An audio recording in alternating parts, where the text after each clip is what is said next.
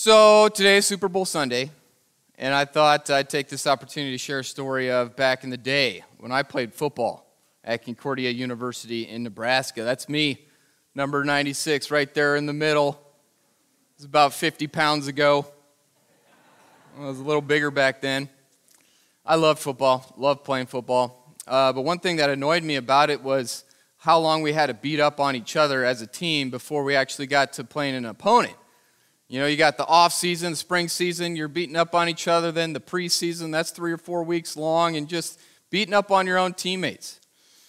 Inevitably, the offense and the defense would just get at each other's throats, and fights would break out amongst us. Uh, I managed to avoid those fights for, or being at the center of them for a couple of years uh, there at Seward, but that changed my junior year. I remember it, it was the last week before our first game and our last padded pra- practice, a Thursday afternoon, and we were doing the two minute drill uh, first string offense versus first string defense. And I was a nose guard in a three man front, and I would face off against the center, usually. And the center that year was Dustin Ehlers, my buddy Dustin. Yeah. And uh, I remember getting past him a time or two here during the two minute drill, and he was getting frustrated, but the offense kept marching down towards the goal line, and the defense was backed up against it. And uh, one play, I shot off, and Dustin grabbed my face mask and dragged me to the ground by it. I was mad. Who I was mad. But I managed to contain myself and line up for the next play. No cheap shots or nothing. I usually keep those between the whistles, right? And so I lined up, and uh, the ball was snapped, and I went off, and I smoked Dustin right in the ear hole. Boom! Yeah, I got him pretty good. He almost fell over. I hit him so hard. And then I ran after the, the ball carrier, and before I got to the ball carrier, I got tackled. That doesn't, that's not supposed to happen to a defensive player, right? Well, guess who tackled me? It was Dustin. Yep, he tackled me, and, and we got into a bit of a scuffle. Uh, I kind of lost it at that point, uh, getting tackled. And uh, I don't remember the rest of the practice or you know how that transpired, but uh, I do remember being mad at him for like a couple weeks. I was just angry with him. Like, how could he do this to me? I was his teammate. And he could have really hurt me by yanking my face mask like that. He could have hurt my neck. And I stewed on that. And I was angry at him. I was mad at him. Probably bordered on hatred there for a little while, if I'm honest with you.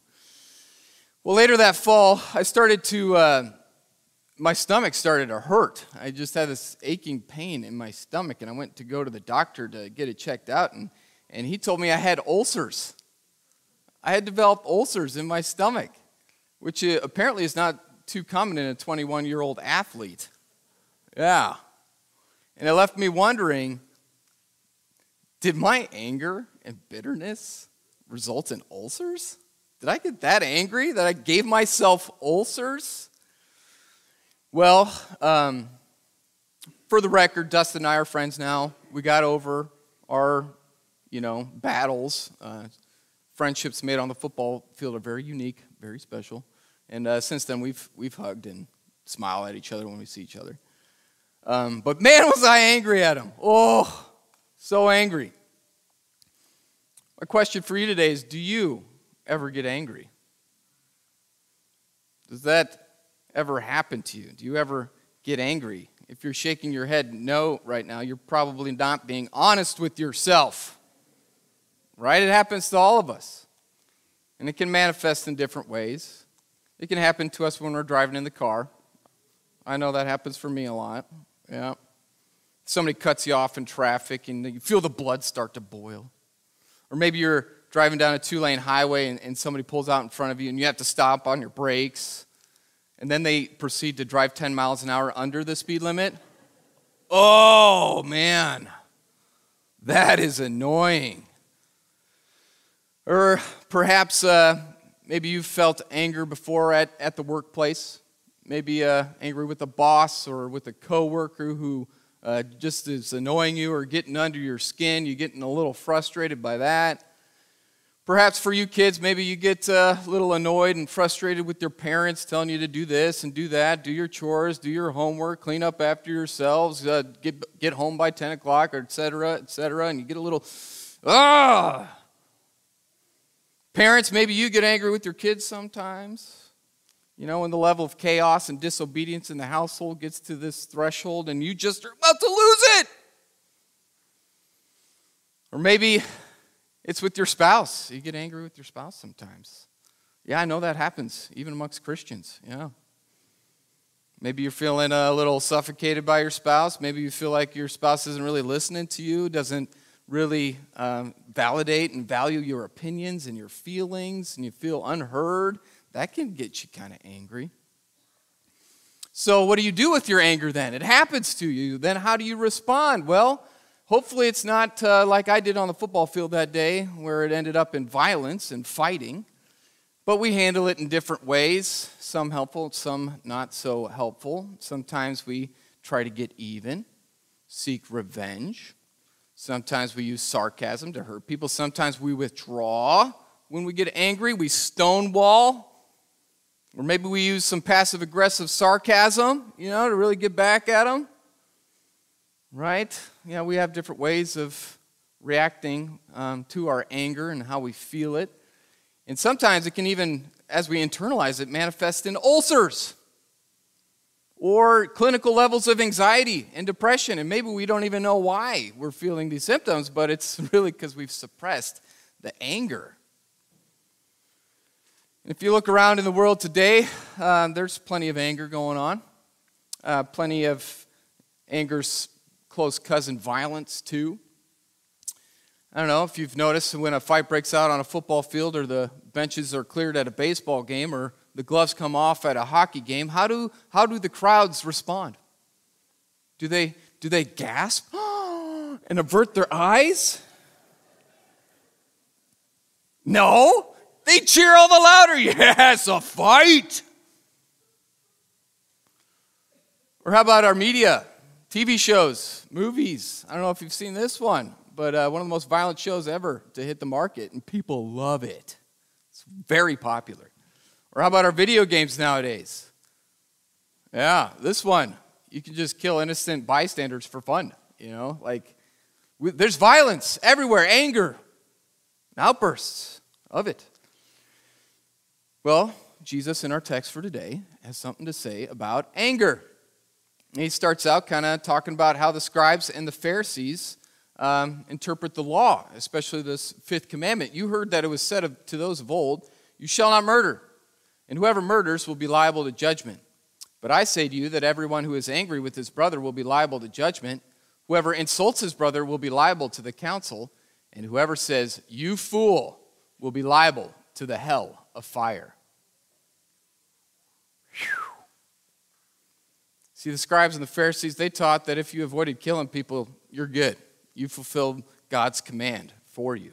Jesus takes that commandment and he raises the bar. Jesus was always helping his audience to look into the heart, into the, to the source of sin and where it begins. And he interprets the law spiritually. And it really cuts us to the heart when we take a good close look at it here. So, what is Jesus saying exactly? Well, he's not saying that anger in and of itself is sinful. Anger happens to us, it's part of living in, in a broken world. Uh, perhaps before the fall into sin, like Adam and Eve didn't have to deal with it, but uh, since then we, we have to. Uh, why? Because um, it indicates a personal boundary has been trespassed or violated. We have a certain way that the world ought to work and certain ways that we ought to be treated. And when that doesn't happen, we get this emotion, this feeling of anger. It is a hu- human emotion. Oftentimes, we get angry uh, when an expectation has not been met. Let's say you, uh, you know, the plumber says he's going to be your house at 9 a.m., and then he doesn't show up until the afternoon. And you get a little bit angry, you know. He did not, he said he was going to be here. Or uh, we can get angry when our sense of injustice is triggered. We have this idea of justice, right? And when that is not met, um, anger ensues, frustration ensues. Jesus himself, if you remember, showed a bit of anger when he overturned the money changers' table in the temple in, in the week of his passion. Uh, he showed a, a, righteous anger, a righteous indignation. Uh, that's, that's a little harder for us uh, to exhibit, you know, um, as fallen humans. St. Paul said, Be angry and do not sin, or in your anger, do not sin. So he says this is going to happen to you, but don't sin uh, when it does. And don't let the sun go down on your anger, he goes on there in Ephesians to say. So reconcile quickly, deal with it quickly. So, anger, I'm learning in my counseling program, is oftentimes like a, a self defense mechanism. It's like, whoa, whoa, whoa, whoa, you just crossed a boundary of mine. And it, and it alerts us to that, to, to a trespass. And so, in uh, emotionally focused therapy, uh, they teach the infinity circle. And I'm going to walk through this with you here a little bit um, this morning. So, um, let's say partner one's the husband, partner two's the wife, and they're in the car and they're driving. Partner one, the husband, um, he's getting to the intersection, wants to take a left turn. And the light's green, but then it's yellow, and then he turns right in front of some cars and, get, and they make it through the intersection. The wife, on the surface, so everything above this line is above the surface, and below the line is below the surface. So the emotion, the secondary emotion above the surface there for partner two, is anger. So the wife responds to the, to the husband's behavior. What were you thinking? You could have killed us. That was dangerous. That car would have hit me. Well, that's her secondary emotion. What's going on below the surface, her primary emotion, is what? maybe fear, maybe I don't feel safe. I don't feel safe with you. Maybe that reminds her of her childhood and growing up in a household with an abusive father where she didn't feel safe hardly at all. That's the unmet attachment need below the surface. And so she, partner two, uh, has this behavior of criticizing her husband in his driving and that really triggers his primary emotion below the surface. Well, maybe he's angry first. Maybe he gets defensive, like, it was fine. We were fine. There was not a big deal. I'm, you're always nagging me. The primary emotion below that, perhaps, is I'm never good enough for you. I never measure up. And that kind of reminds him of his childhood, growing up with a perfectionist mother who demanded a lot of her kids. And uh, he felt like he never did enough to earn her affection and her approval. And so, the secondary emotion is that anger, that frustration that leads to him being overly defensive. And maybe he then, you know, says something to her that makes her feel even more unsafe. Maybe his anger gets a little out of control and she's like, ah. And then she goes down into that primary, I don't feel safe. And then she gets angry and criticizes him even more. And then do you see how we go? around and around and around the loop. But the point is, anger alerts us to something. Alerts us to something going on deeper in our hearts. And we do this all the time. We hurt each other and we get angry with each other. And if you want to know how to break this cycle, I'd love to set up an appointment with you and your spouse. You know, we could talk through this. I don't have uh, the time today, but uh, anger, it's normal. We get it all the time. It happens in close relationships. But the question is when does it become a problem? When is it a sin? Well, anger becomes a problem when it's provoked for no good reason. Anger is a problem when we get angry for minor offenses, like when a, a child or a coworker or a spouse um, does something that you know we're probably guilty of too, and it sets us off. Anger becomes a problem when it's provoked for trivial matters not worth getting worked up about. If getting cut off in traffic ruins your day, that's a problem, right? And when it when you get a little angry at work and then you come home and yell at your kids and kick the dog, you know, that's that's a problem, right? King Solomon writes, Good sense makes one slow to anger, and it is his glory to overlook an offense. It is virtuous to overlook minor offenses, to be quick to forgive those. Anger is a problem when it has no end goal, no purpose, just being angry for angry's sake. It's a problem when it is used to exert power or authority over others. When you get into that shouting match to exert your power over somebody else. Anger is a problem when it's used to hurt others, finally, when you're using your anger to hurt people. And then Jesus likens insults and saying, You fool, to tongue murder. So saying, calling people names and saying, You fool, maybe gossiping about that person when they're not around. Jesus likens that to tongue murder. He puts it on the same playing field. And when you think about that, it's like, oh man, who hasn't broken this commandment? Who hasn't insulted somebody and sinned in anger? Lord, have mercy on all of us. So, what should we do when we get angry or when someone is angry with us? Well, Jesus gives us some very practical instruction here. He says, So, if you are offering your gift at the altar and there remember that your brother has something against you, leave your gift there before the altar and go. First be reconciled to your brother, and then come and offer your gift. And then he goes on to say, you know, if you're you settle quickly with your accuser um, before you guys go to court, S- reconcile quickly, settle matters quickly. And if we're to interpret this to us today, uh, don't come to worship angry. And if, so, if, you, if you got a conflict or something going on, settle the matter before coming to worship. Um, that's what he's saying here. Is uh, God's word and sacraments are a gift for those who have reconciled with people, who have forgiven one another. So his instruction for us today is we need to reconcile quickly with those that we're angry with. And this takes some humility. We need to humble ourselves, confess how we've contributed to the problem, to the conflict, ask for forgiveness, give forgiveness, and then make amends. Make amends with those that we are in conflict with.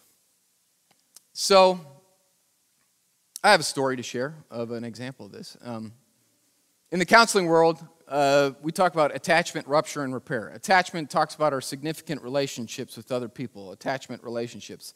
Rupture is when those that attachment gets busted. You know, there's conflict, there's a problem. Then repair is how we reconcile and, and come back together to that secure attachment. So my dad bought a side-by-side ATV this last fall.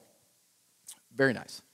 And uh, before he even got the opportunity to drive it around much, uh, I was up in Nebraska and I said, "Hey, Dad, can I can I borrow the ATV? Can I take it for a spin?" He said, "Sure, son, have fun." And uh, I took my nephews and we jumped in the ATV and we rode around and and it was only about 10, 15 minutes later before I got it stuck in some mud. Oops, my bad. Uh, so it wasn't a big deal. It has a winch on it, and I, you know, pulled it pulled it out with another vehicle, and it was fine. I called my dad after the fact and said, Hey, I got the ATV stuck, but don't worry, it's fine. Uh, I got it unstuck, and it's back in the shed. No, no big deal. Well, a few days later, uh, my brother calls my dad, and he's looking at the ATV and how it's still caked in mud. Um, in my defense, there was no water at the site, so I, I would have cleaned it up. Anyway, for some reason, this sets my dad off. And he gives me a phone call, and he lets me have it. He lets me have it. You are so careless. You've always do this. You don't think before you do stuff. It's like, I'm sorry, Dad. I know. No, for sure. I shouldn't have done that. Please forgive me. You know, I'm sorry. It's like, if there's anything broken, you're going to fix it. And I was like, Yes, Dad. I'm sorry. No, for sure. I'll fix the thing if it's busted. And uh, he forgave me that, uh, that phone call. But man, I was a little like shaky after hearing my dad berate me for a while. Well, a couple hours later, I get another phone call from my dad. And he says, uh, Hey, Aaron, I just wanted to apologize for my tone of voice. I was a little, I thought I was a little too harsh with you. And uh, I just wanted to let you know that I care more about our relationship than this ATV. Can you forgive me? And I was like, Yes, Dad, I forgive you, for sure. Attachment, rupture, and repair. Don't let the sun go down on your anger. And this is how God relates to us, right? God created us to be with Him, to enjoy a secure relationship with Him.